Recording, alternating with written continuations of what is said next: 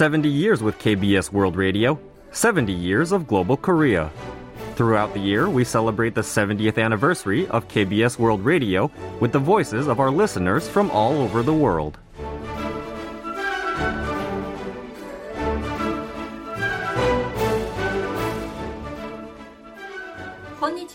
私は2020年から KBS 日本語放送を聞いている新米リスナーのゆりと申します。My name is Yuri and I've been listening to KBS World Radio's Japanese program since 2020.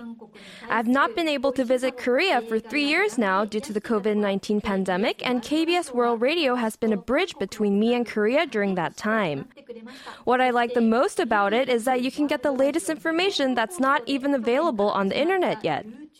I also enjoy the YouTube live streams that started last year as I can communicate with the hosts in real time. Congratulations on the evolution from shortwave radio all the way to YouTube. Happy 70th birthday, and I'll look forward to more fun shows down the road. お祝いの言葉を申し上げるとともに、これからも楽しくてためになる放送を楽しみにしております。 70 years with KBS World Radio, 70 years of global Korea. KBS World Radio brings Korea to you wherever you are.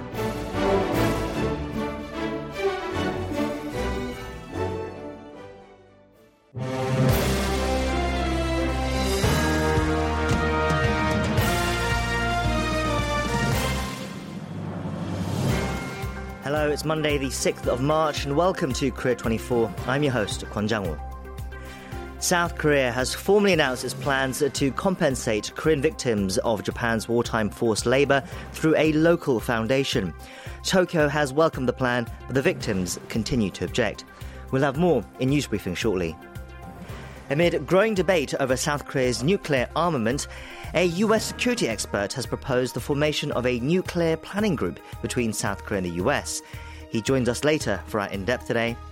And coming up for Monday's Sports Roundup, we look at South Korea's preparations ahead of the World Baseball Classic this week. Let's begin Korea 24.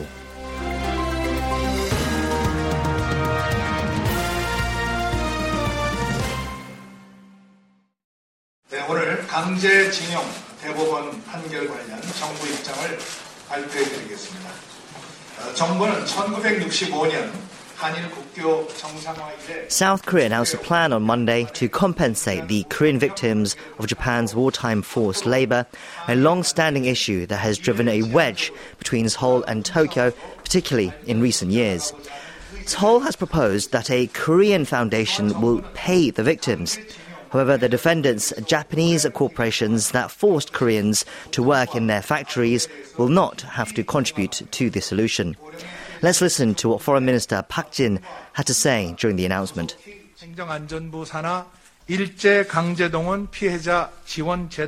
The Foundation for Victims of Forced Mobilization by Imperial Japan under the Interior Ministry will provide compensation and interest on the delayed payment to the plaintiffs of the final rulings of the three 2018 Supreme Court cases in order to pay reparations for the victims and their families. The same foundation will cover the compensation and interest for the plaintiffs of pending cases if the court rules in their favor. The plan has been welcomed by Japan, but a group representing the victims have denounced it. To take a closer look at this development for the first part of our news briefing today, we have joining us on the line now the Asia editor for the Washington Times, Andrew Salmon. Mr. Salmon, thank you for your time today. That's okay. Seoul Tokyo relations reached a new rock bottom in 2018 after rulings by the Korean Supreme Court on Japan's wartime forced labor. Instead of enforcing the Supreme Court's decision that ordered Japanese companies to pay reparations to the victims, instead the Yoon Suk-yeol administration announced today, Monday, that a government-led fund will compensate the victims. Can you brief us about the South Korean Foreign Ministry's announcement today? Yeah, sure. I mean, I think that the critical context that your readers need to know is this is not simply, um, you know, Korean companies paying for the sins of Japanese companies. Um, in 1965, when Seoul and Tokyo normalized their diplomatic relations, uh, Japan paid about $800 million uh, in loans, grants, and soft loan, loans, grants, and aid um, as de facto compensation. We later learned that, of course, the uh, the payments for forced labours have been very, very painstakingly negotiated.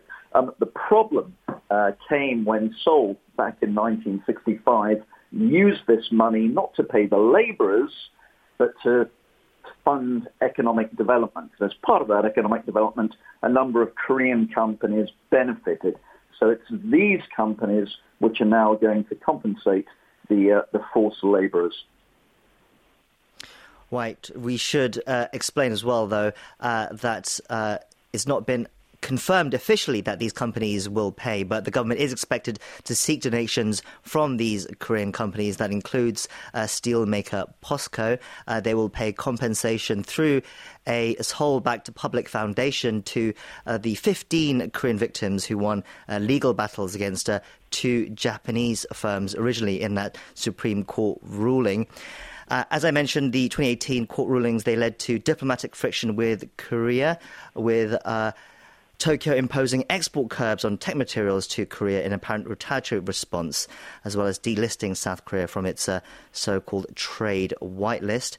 South Korea also took its own retaliatory measures, including uh, threatening to pull out of a military information sharing pact called GSOMIA.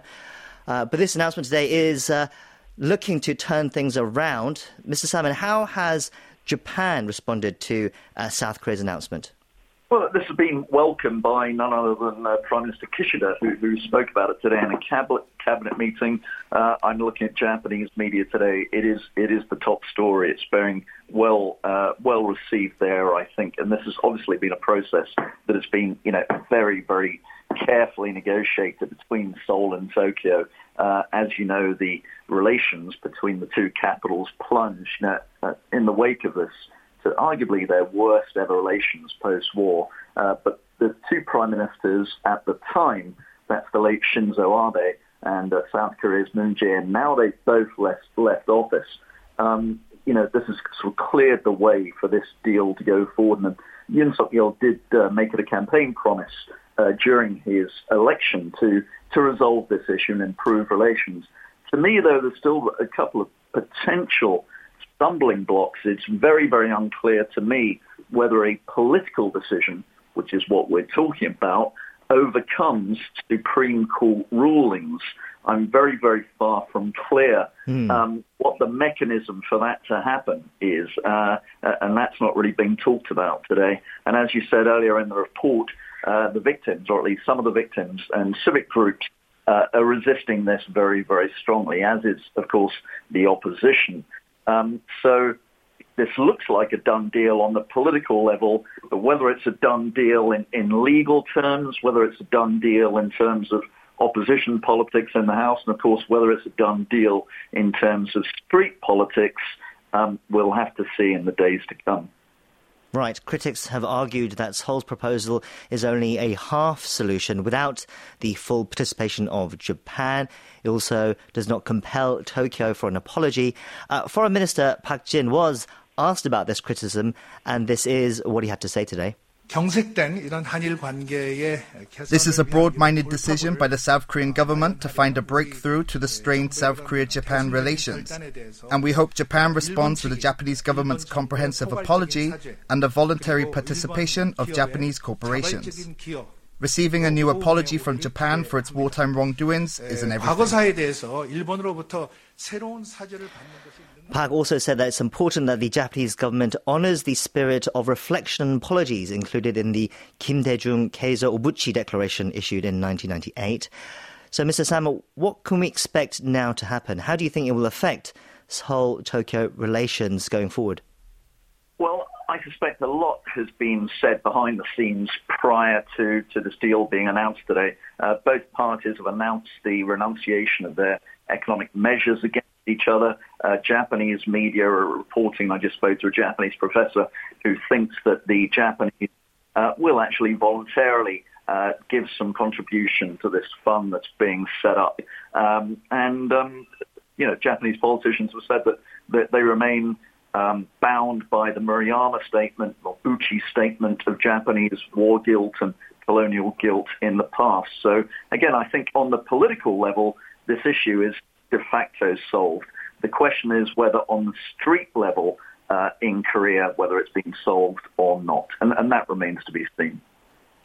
President Yoon Suk Yeol made a statement saying that the plan is needed to move toward a future orientated relationship with Japan and that it was necessary to enter a new era of Seoul Tokyo relations.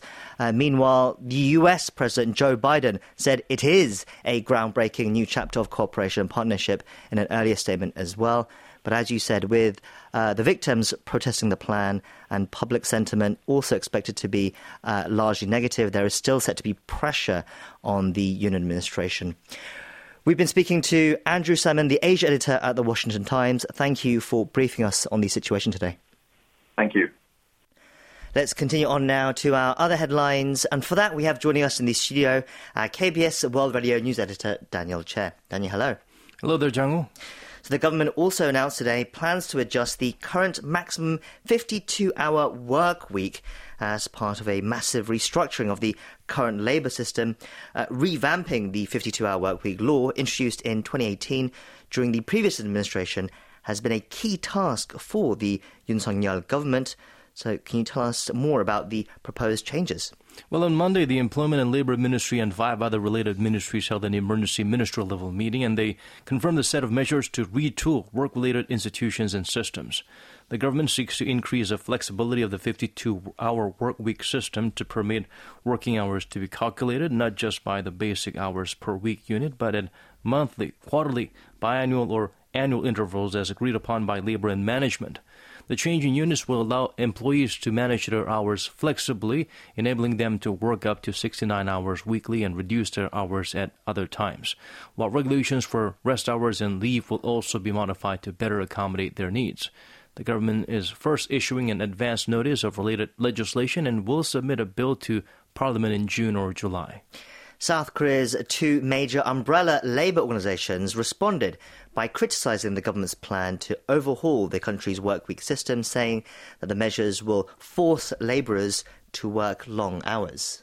Well, they did express concerns about the changes to come. The Korean Confederation of Trade Unions, or KCTU, one of the two umbrella labor unions, said the proposed revision will allow employees to work from 9 a.m. to midnight. The KCTU criticized the plan for lacking measures for workers' health and rest, while it only benefit employers. The Federation of Korean Trade Unions said the plan will allow laborers to work 64 hours per week for four consecutive months. Let's turn to some other headlines. Inflation dipped below 5% for the first time in 10 months in February. Can you provide us with a breakdown of the numbers?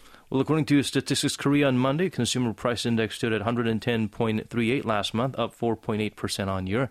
The figures came after the index increased 5.2% in January, the first on month acceleration in three months. They represent the first below 5% on year growth since growing 4.8% last April. Before January, inflation had gradually slowed since peaking at 6.3% last July. It remained in the 5% range for the ninth consecutive month since last May. The prices of electricity, gas, and water jumped 28.4% on year in February. That's the highest since 2010 when the nation started compiling related data. The prices of industrial goods rose 5%. Prices of agricultural, livestock, and fisheries products gained 1.1% on year as well. Core inflation, which excludes volatile food and oil prices, went up 4.8% meanwhile. Meanwhile, understand there was data showing that the cost of dining out at restaurants jumped significantly amid the persistent inflation. These are the numbers that hit the average Joe's hard. Uh, according to the Korea Consumer Agency on Monday, the prices of eight representative menu items at local restaurants and cafeterias in Seoul jumped an average of 10.8% in January from a year earlier. Uh, Jajangmyeon rose 13.9% to 6,569 won, registering the fastest growth. Bibimbap advanced 8.8% to 10,000 won. Naengmyeon increased 9% to 10,692 won. Other items that rose over 10% include pork belly, kimbap, and kalguksu. In other news, uh, Seoul's national security advisor is set to hold intensive talks with American officials to address concerns that Washington's new subsidy program for the semiconductor industry imposes excessive demands on participating foreign firms. Can you tell us more? Well, Kim Sung-han embarked on a five-day trip to the U.S. to discuss several pending issues. His visit is aimed at finalizing discussions regarding a possible Seoul Washington summit. At the airport, he told reporters in South Korea and the U.S. can remain allies while having different priorities. He will seek frank discussions on the matter, acknowledging that Seoul's understanding of the U.S. CHIPS Act may differ from that within the U.S. The advisor vowed to carefully review the compatibility of the law, keeping in mind the interests of the Korean chip industry and the economy. Under the 52 billion US dollar semiconductor manufacturing and research program, foreign firms that secure funds will reportedly be required to share profits exceeding initial projections with Washington while providing some access to related facilities. And finally, a former Seoul branch chief of Lone Star, accused of illegalities during the U.S. equity fund's acquisition of a local bank in 2003, was arrested in the U.S. This is happening 17 years after the South Korean government sought his extradition. So, what do we know? The Justice Ministry said on Sunday Korean American Stephen Lee, Korean name is uh, Lee Jung Hwan, was arrested in New Jersey last Thursday with the cooperation of local authorities. He had a Lone Star's Seoul office between 1998 and 2005. He is alleged to have played an important role in the firm's purchase of Korea Exchange Bank or KEB at a below market price before reaping hefty profit from a 2012 sale to Hana Financial Group. Prosecutors suspect he was involved in the manipulation of financial records while collaborating with South Korean government officials and influential financial figures in the acquisition and sale of KEB. The prosecution launched an investigation into E in 2006, but he fled this, to the States the previous year, prompting the agency to request his extradition. He also faces separate charges of embezzlement and tax evasion. That's all for our news briefing today. Daniel, thank you for those updates. Thank you for having me.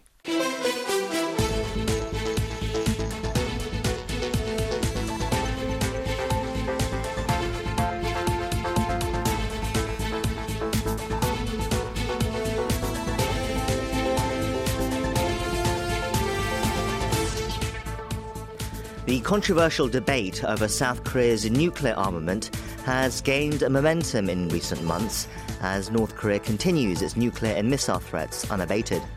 Amid this situation, a US security expert has proposed the formation of a nuclear planning group commensurate to the existing NATO entity between South Korea and the United States to enhance the US extended deterrence.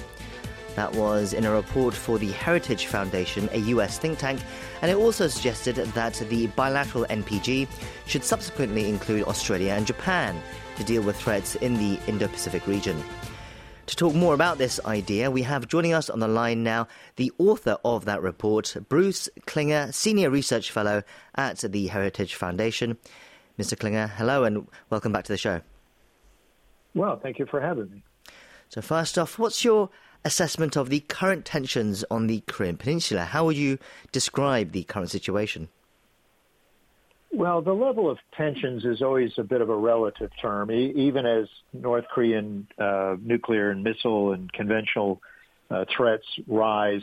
Uh, we see that the level of tensions may be low if North Korea hasn't done a recent provocation. But even as the security uh, threat continues, we may see, as it now, things are less tense just because they haven't done a, a violation of UN resolutions or a, a provocative military actions. But of course, the threat continues to grow.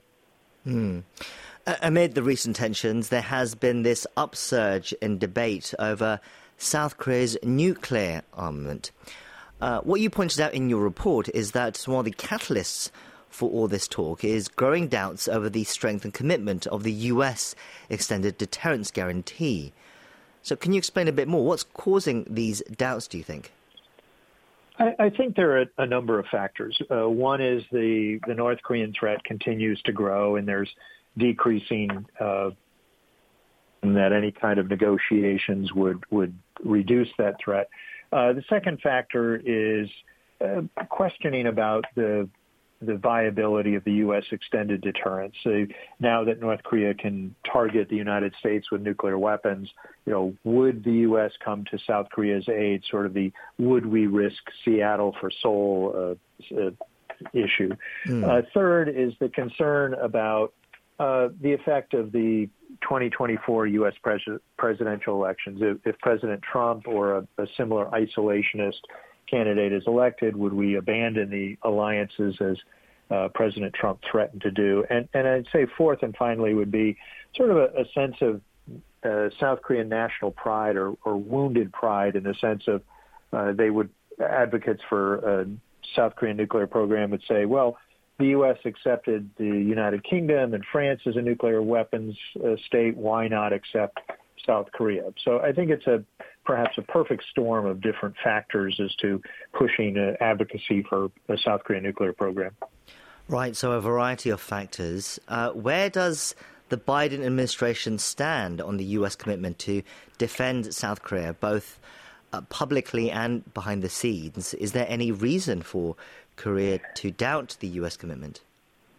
Well, the U.S. view would be that there, there should not be any a reason for doubt. Uh, President Biden, like his predecessors, perhaps except for President Trump, uh, would point to we have a mutual defense treaty, uh, a commitment of uh, our nation to defend South Korea, that we have years or decades of presidential and senior level statements committing to the defense of South Korea and the extended deterrence guarantee. We've had, um, you know, U.S. nuclear capable forces rotating through the, the Korean area. Uh, 28,500 of our sons and daughters in uniform deployed in harm's way. And also, the, we could point to the 36,000 names on the memorial wall of the Korean War Memorial as a tangible sign of our commitment to defend South Korea. But given the, the South Korean concerns, uh, the U.S. I think is trying to be forward leaning and uh, strengthening the the extended deterrence guarantee and, and trying to increase our efforts at reassuring our ally that we will be there for them in a in a crisis. Okay, even despite uh, those uh, public assurances uh, and uh, behind the scenes as well by the Biden administration, uh, the debate over South Korea's nuclear armament rages on. What would happen if South Korea were to develop its own nuclear weapons? What consequences uh, could there be? There, are a number of consequences. Uh, first of all, South Korea has no fissile material of its own. It, it relies on a, uh, the Nuclear Suppliers Group, an international consortium for all of its fissile material, uh, including for its uh, civilian nuclear reactors.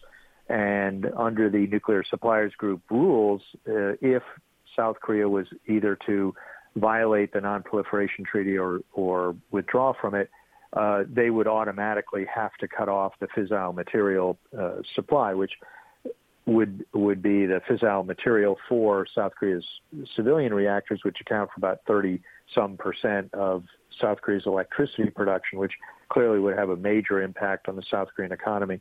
Uh, also, if South Korea were to test a nuclear weapon, which it would have to do not only uh, to be assured of its nuclear weapons design, but also to really be a uh, viable deterrent to North Korea, then under what's called the Glenn Amendment, the U.S. would have to cut off uh, economic, nuclear, and military assistance to South Korea, including weapons sales or uh, military assistance. Uh, and also the international community may well see South Korea as a, as a pariah. Whether the countries would in, impose additional sanctions or not, uh, we don't know, but clearly it would impact South Korea's uh, desire to be seen as a a larger, uh, you know, uh, player on the international uh, stage. So it, it, would have a number of, of, of factors, I think, on the the South Korean economy as well as its international status. And it would significantly disrupt the relationship with the US, right? So much so that perhaps even uh, the withdrawal of US troops in South Korea, do you think? Uh, that we don't know. Uh, certainly in the past, when South Korea had a covert nuclear program that was seen as an alliance buster, the U.S. Uh, really said that if South Korea continued that program in the past, it, it would end the, the alliance. Uh, South Korea is a critically important ally to the United States. Whether we would sever the alliance or not is, is unknown, but it clearly would have a, a major strain on on the alliance.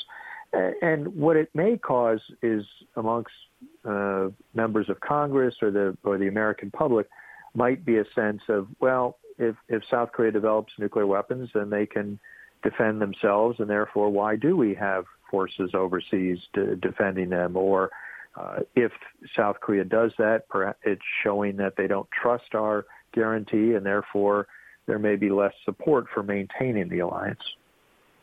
Another idea that has been suggested is the redeployment of US tactical nuclear weapons to South Korean soil. They were previously removed in the 1990s. Uh, what's your stance on that idea? Could that enhance deterrence?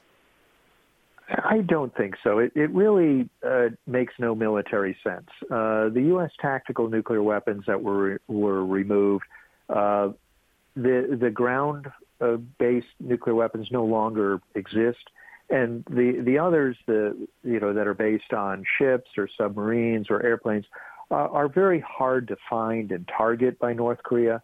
And to take them off of those platforms and put them into a bunker in South Korea uh, you know, would be to actually degrade deterrence because you're you're taking them off of the platforms or, or removing them from what would be their platforms to a very easily uh, you know findable and easily targetable uh, bunker in South Korea by North Korea.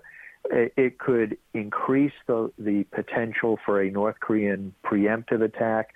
You know, in a way, it's like you know, the policemen walking around in the bad neighborhood, taking all the bullets from their pistols and putting them back at headquarters, uh, you've you've lowered their capability to respond to uh, uh, you know bad actor, actors' actions. Um, and then during a crisis, when some might say, "Well, things are getting bad," let's put the nuclear weapons back on their platforms.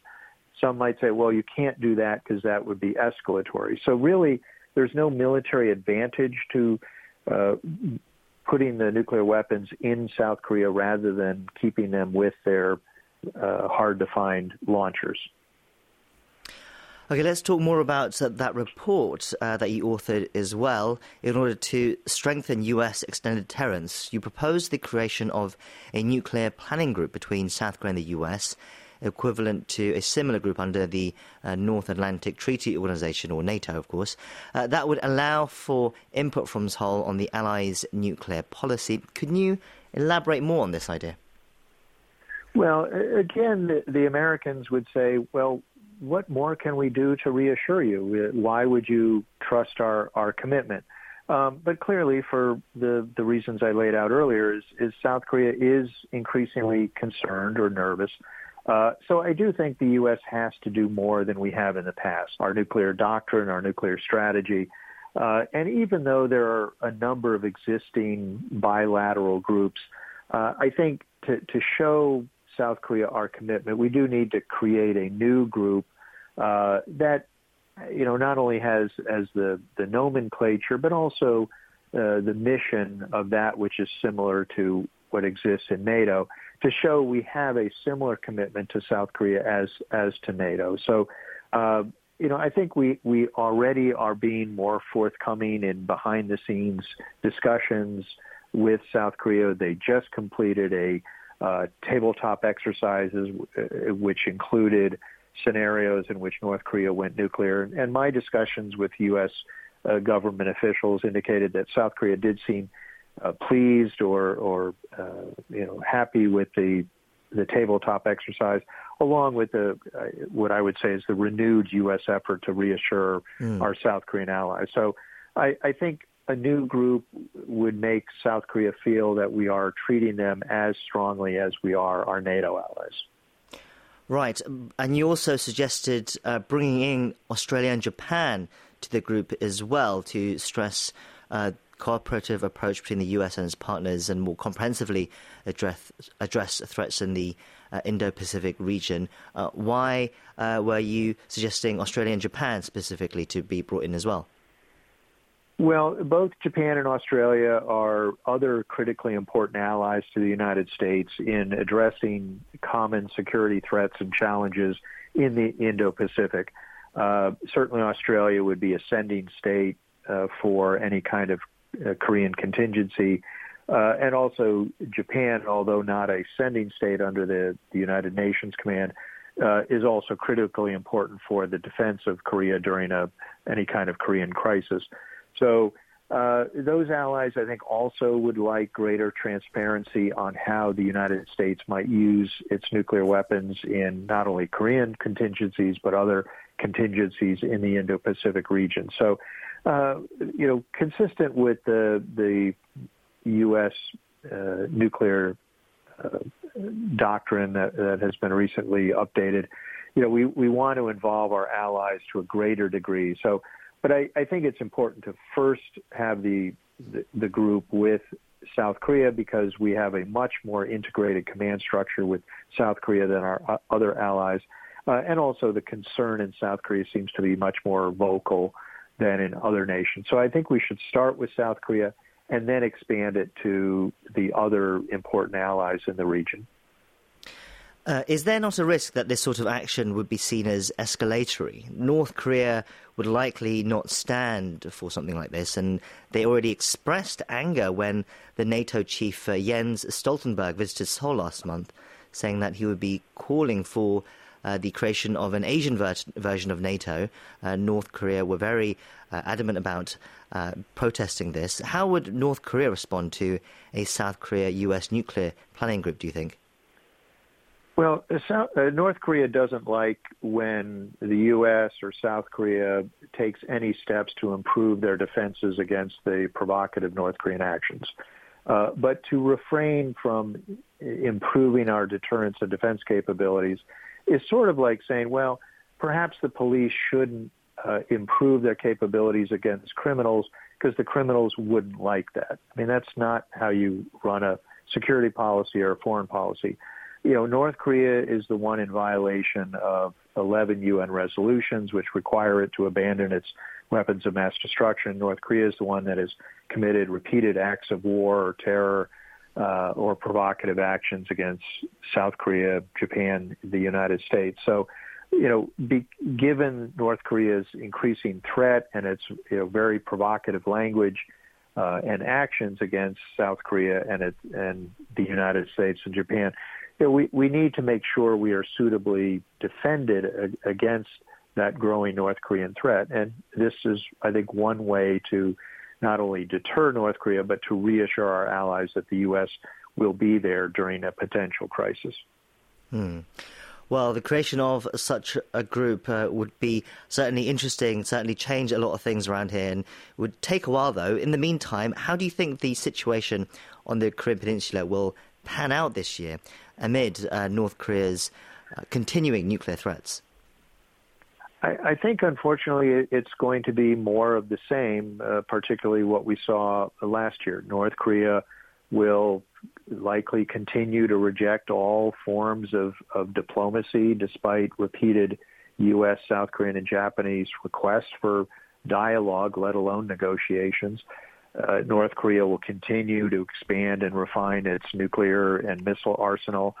Uh, and I think North Korea will continue to engage in presume, probably a high level of missile launches and perhaps sort of the long-awaited seventh nuclear test.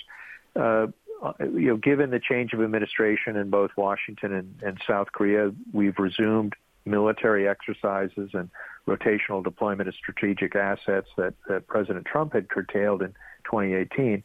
And, and North Korea doesn't like that we're improving our defenses, so they will likely use that as an excuse to engage in the provocative behavior that we saw last year. Well, we'll have to leave it there. We'll be speaking to uh, Bruce Klingner from the Heritage Foundation. Thank you once again for your time today. Well, thank you again for having me.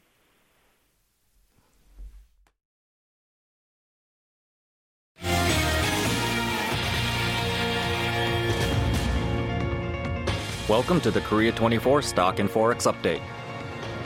The benchmark Korea Composite Stock Price Index rose 30.55 points, or 1.26% on Monday, to close the day at 2,462.62.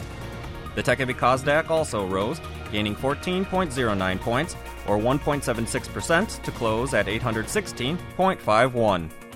On the foreign exchange, the local currency strengthened 4.71 against the US dollar, closing the day at 1,296.91. You can check Korean stock and forex closings at world.kbs.co.kr. It's time now for Korea Trending, our daily segment where we take a look at some of the other news headlines that have been trending online. And for that, we have Walter Lee with us in the studio. Walter, hello, it's good to see you. Hello, Jang It's always good to be here. Okay, so we dive straight into our stories today. Walter, what do you have for us first? Okay, so starting today, infants under the age of six months in South Korea will be provided with the rotavirus vaccine free of charge. Now, the move is a part of the National Rotavirus Vaccination Campaign that was announced by the Korea Disease Control and Prevention Agency, or KDCA, yesterday. Now, rotavirus is a contagious virus that causes severe diarrhea and vomiting in infants and young children. Now, it can be fatal for infants with weak immune systems. Postpartum care centers and daycare centers often see cases of this virus. Yes, while deaths are very rare, it has proven to be significantly more preventable with vaccinations, so it is highly recommended. Uh, can you tell us more in detail about the vaccine program here in Korea now? Okay, so under the program, infants should receive two to three shots by the age of six months. Now, the shots will be available at medical facilities and community health centers nationwide, regardless of the infant's residence. Two kinds of vaccines are available, but mix and match vaccines are not permitted. You said the vaccine will now be free. How much were the parents charged before? Yeah, quite a lot actually, around 100,000 won or nearly 78 US dollars per shot. Due to its high price, many parents hesitated about getting the vaccination for their children and sought out hospitals that provide the vaccine at a cheaper price. Now, the KDCA expressed hope that the National Rotavirus Vaccination campaign will help lessen the financial burden on parents and reduce rotavirus infection numbers.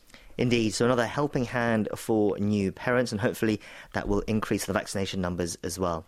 Okay, let's uh, move on to our second story. What do you have for us? Yeah, so a man who has suspected of starting a fire at a fish market in Incheon metropolitan city on Saturday has admitted to the crime after being grilled by police. Now, the Incheon Chungbu police station said Sunday that it is planning to request an arrest warrant for the suspect in his 40s, who was detained earlier in the day on charges of committing arson on an uninhabited structure. Now, the suspect is accused of starting a fire at three stores in Hyundai Market in the city's Dong district and for other sites nearby at around 11:40 p.m. on Saturday. Okay, first was anyone hurt in the fire? Thankfully, no casualties were reported, but 55 out of 212 stores in the market were destroyed. A total of 154 firefighters and 52 fire trucks were mobilized to put out the blaze, which was completely extinguished around 2:23 a.m. on Sunday. That's a little less than 3 hours after the first fire started. So no one was hurt, but dozens of merchants had their livelihoods destroyed. Yes. It was a devastating blaze. Uh, how were the police able to pinpoint this man for the arson? Okay, so three CCTV footage that showed flames just uh, rising just two minutes after a staggering man, presumed to be the suspect, entered the market. Now, police found the suspect in an intoxicated state at his home at 9:50 a.m. Sunday and detained him for questioning. The man initially had denied the arson allegations, claiming that he had no memory of starting the fire or how he returned home. However, after police grilled him for hours based on this surveillance footage, the suspect came clean, blaming alcohol for his wrongdoing. Yes, a terrible incident. Hopefully, the store owners will be able to get back on their feet Yes. somehow soon. Let's continue on to our final story. What else has been trending? Yeah, so some lighter news. Now, Apple TV's Korean language drama Pachinko has won the award for Best Ensemble Cast in a new scripted series at the American Film Independent Spirit Awards. Now, the series, which is a drama adaptation of Lee Min-jin's 2017 eponymous novel that traced the lives of a Korean immigrant family in Japan, was named the winner last Saturday.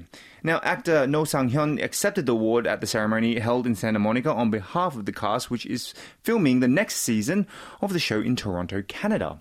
The rest of the cast expressed gratitude in a video message screened at the ceremony with actor Lee Min-ho thanking fans while expressing hope that they will also enjoy season 2. Yes, the stars of the show are undoubtedly the Oscar winning actress Yoon Ye-jung and Kim Min-ha, who plays the younger version of Yoon's character. But Lee Min-ho has also been highly praised for his performance as the charismatic Hansu in the show, right? Uh, portraying the character's complex mind caught between love and his ambitions. Yeah, that's correct. So the 35 year old actor won Best Drum, Drama Actor and Breakthrough Performer of the Year at the 2022 Gold Derby Awards for his performance in that series. So in season two of Pachinko, he expected to strike a chord with viewers around the world. I understand that it's not the first time that South Korean actors have been honored at the Film Independent Spirit Awards. Yeah, you're right there. So actor Lee Jung-jae won the Best Male Performance in a New Scripted Series award for his role in none other than Squid Game last year in 2021. And actress Yoon Yo-jung won Best Supporting Female for her role in Minari. Now, hosted by the non-profit organization Film Independent, the award show uh, awards show is dedicated to independent filmmakers. Now, in 2020, the organization added new categories to honor the best in television productions and performances. Yes, congratulations to the cast and crew of Pachinko. That's all for Korea Trending. Thank you for those stories, and we'll see you next time. See you next time.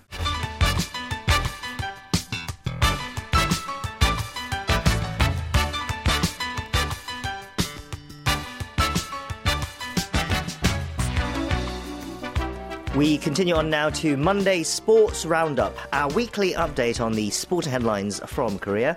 And with us in the studio today to bring us the updates is a good friend of the show, sports reporter Steve Price.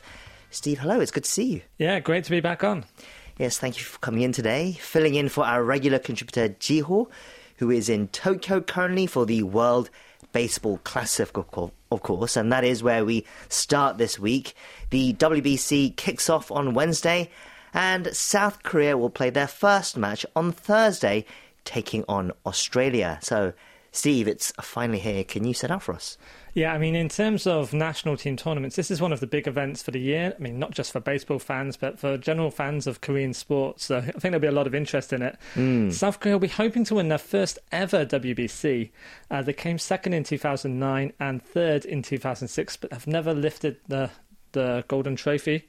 And the finals and semi-finals are actually going to take place in Miami, but in order to get there, Korea will first have to qualify from Group uh, Pool B, mm. and then they'll have to win a quarter final, and all of those games are going to take place in Tokyo, um, where Korea are well, Korea and Japan right now, and Korea are going to be facing hosts Japan this Friday. So uh, there's a lot of interest in that match. You know, the Hanilcheon, uh, Korea against Japan. Everybody's kind of excited, hoping Korea can win that. Sure. Uh, actually, it's the opener against Australia uh, on Thursday that you just mentioned, which could be the key game, though, for South Korea to qualify uh, and reach the quarterfinals.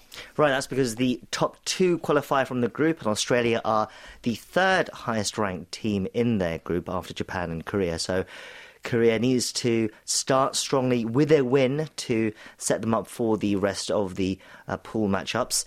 So, what's uh, Korea's preparation been like ahead of these uh, must-win games? Well, they've got a, a couple of um, preparation matches this week, a few warm-up matches. They actually had one today against the Orix Buffaloes. Um, they didn't get off to a great, great start. there. they lost that one by uh, four to two, mm. and they're going to play the Hanshin Tigers tomorrow. Uh, so, both of those games are actually happening in Osaka, not Tokyo.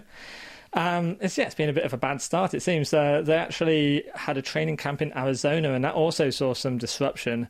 Uh, the plane carrying the players uh, got grounded in Tucson, and so they missed their connecting flight to Korea. So everything's a bit in the air there, or not in the air, as it seems. Indeed.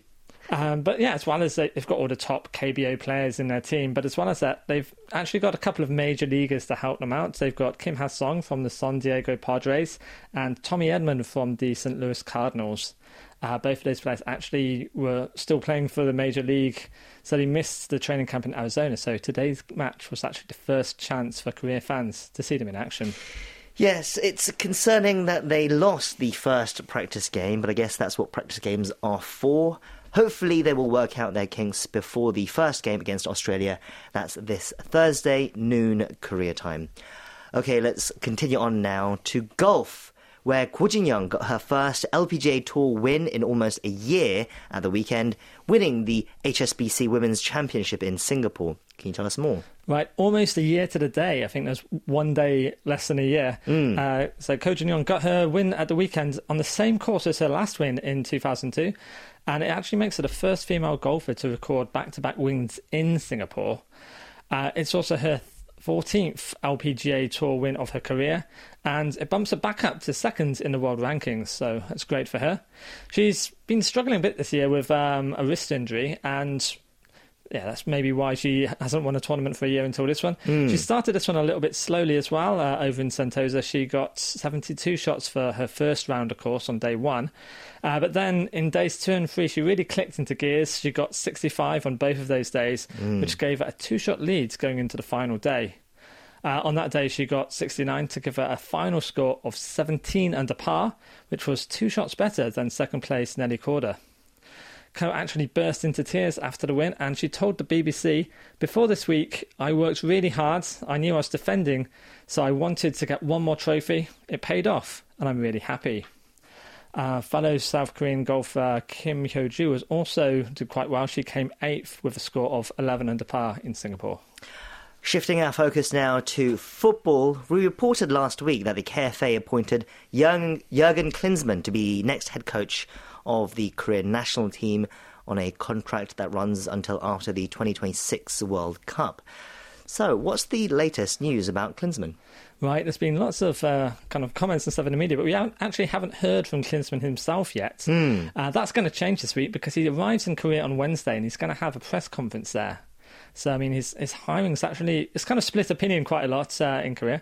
Um, if you know his history, he coached uh, the German national team from 2004 to 2006 and USA from 2011 to 2016. But since 2016, he's actually only coached 10 games since then during a short spell at Hertha Berlin. Uh, so there's a lot of questions about his lack of coaching recently. Mm. His general style, he seems to like to change the football culture. He's done that a bit both in Germany and in the USA. In Germany, he brought in sports psychologists, uh, motivational speakers, and he likes to. He'll, he'll be happy to drop big name players like uh, Oliver Kahn for Germany or Landon Donovan for the USA if they don't fit what he wants to do. So there's going to be a lot of interest about who he's going to pick for the national team. I think there's going to be some questions about that in a press conference. Mm. And fans are also going to be excited to see uh, who his assistant coaches are going to be. There's a lot of rumours about Cha Du-ri possibly being one of those. They both actually served on FIFA's technical study group in Qatar, so they know each other very well. Yeah, Steve, as a football expert, just a couple of sentences on what you think of the appointment, because as you said, uh, opinion has been split, and there's certainly a lot of fans in Korea who are worried at the moment. Yeah, it actually really surprised me. Uh, I thought for several reasons it wouldn't be Klinsmann. Uh, I know in the past he had very high wage demands. I think that could have been part of the reason that, and he also has a big team that he wants to bring in with him, so that altogether makes him quite an expensive appointment, or at least it did in the past. Maybe that's why he hasn't had a job uh, or just had that one job since 2016. Uh, so I think that was kind of part of the reason I didn't think he would come to Korea. Uh, so it was a bit of a surprise to hear his name. Uh, of course, he's actually for the national teams done quite well, but um, because he kind of likes to ruffle a few feathers, the press in those countries, in both Germany and the USA, kind of got on his back a lot. Um, a lot of people in the USA blame him for failing to qualify for the World Cup, but to be honest, I don't think that was really his fault. Uh, I'm going to blame Bruce Arena for that because Klinsmann was only in charge for two games in that qualifying uh, group. Uh, so I think maybe it's not as bad as a lot of people are making out, but when you haven't had a job for six years, uh, there's a lot of question marks still. Yes, I guess we'll see. Klinsmann will get a chance to prove himself soon as South Korea have two friendlies lined up later this month against Colombia and Uruguay. One player who will be hoping to be in his plans is Hwang In-beom, who scored for Olympiacos this weekend, Steve. Yeah, that was his second goal of uh, the season for Olympiacos. Uh, it was in a comfortable 6 0 win against APO Le- uh, Levadiakos. Uh, and um, it was a, it was a great goal if you if you've seen seen it. So it was a fantastic volley from the edge of the area uh, just before half time to give Olympiacos a 2 0 lead. Uh, the cross came in from the corner, and he was kind of on the far post on the edge of the area and hit it on the volley into the far corner. It's really difficult technique to get right, and could see by the teammates' celebrations how much they knew it was a difficult goal to score. Mm. He's actually got uh, three goals and four assists now for the Greek side, who started the season really poorly. Uh, of course, Hwang Ui-jo was there as well at that time. Um, but now they're on a great run. They've lost just once in the last 23 games. There's also kind of rumours that Hwang In-beom could end up at Glasgow Rangers uh, this summer. There's been uh, their scouts watching him, and so that's quite interesting because he could then face his compatriot uh, Oh Hyung-gyu. Oh Hyung-gyu actually scored his first goal for Celtic, well, his first league goal for Celtic this weekend. Uh, he won a penalty for Celtic in that match against St Mirren and took the spot kick himself right near the end of the game to give Celtic their fifth goal in a 5-1 win. So it's right at the end of the game. He's actually scored twice now, and both of those goals came against St Mirren. Yes, two Koreans on either side of the uh, old firm match will be certainly interesting to watch.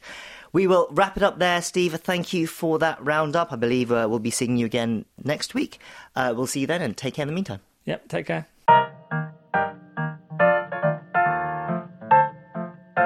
Did you enjoy this segment? You can discover more segments like this throughout the week on Korea 24. On Monday, we bring you news from the world of sports around the peninsula. Then on Tuesday, notable guests from various fields join us and give us insight into their lives and work. Are you a fan of books? Then tune in on Wednesday for Korea Book Club, where our book critic helps us unpack works by Korean authors or written on Korea. Go on an adventure with us every Thursday as we take a look at Korea's hidden gems with Explorer Korea. And on Friday, listen to what our film critics have to say about the latest movie releases from both home and abroad. We have all that you need all in one place on Korea 24.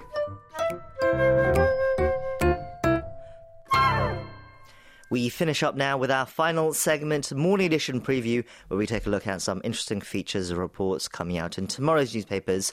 And for that, our staff editor, Richard Larkin, is here in the studio with us. Richard, hello. It's good to see you. Hello. I hope you had a nice weekend. Yes, I hope you did too. Okay, so I believe today we only have one story. Yes. So, what do you have for us? So, on Morning Edition Preview, I often talk about interesting stories that relate to artifacts or events from the Joseon Dynasty. Mm. But today I'll be talking about more recent history.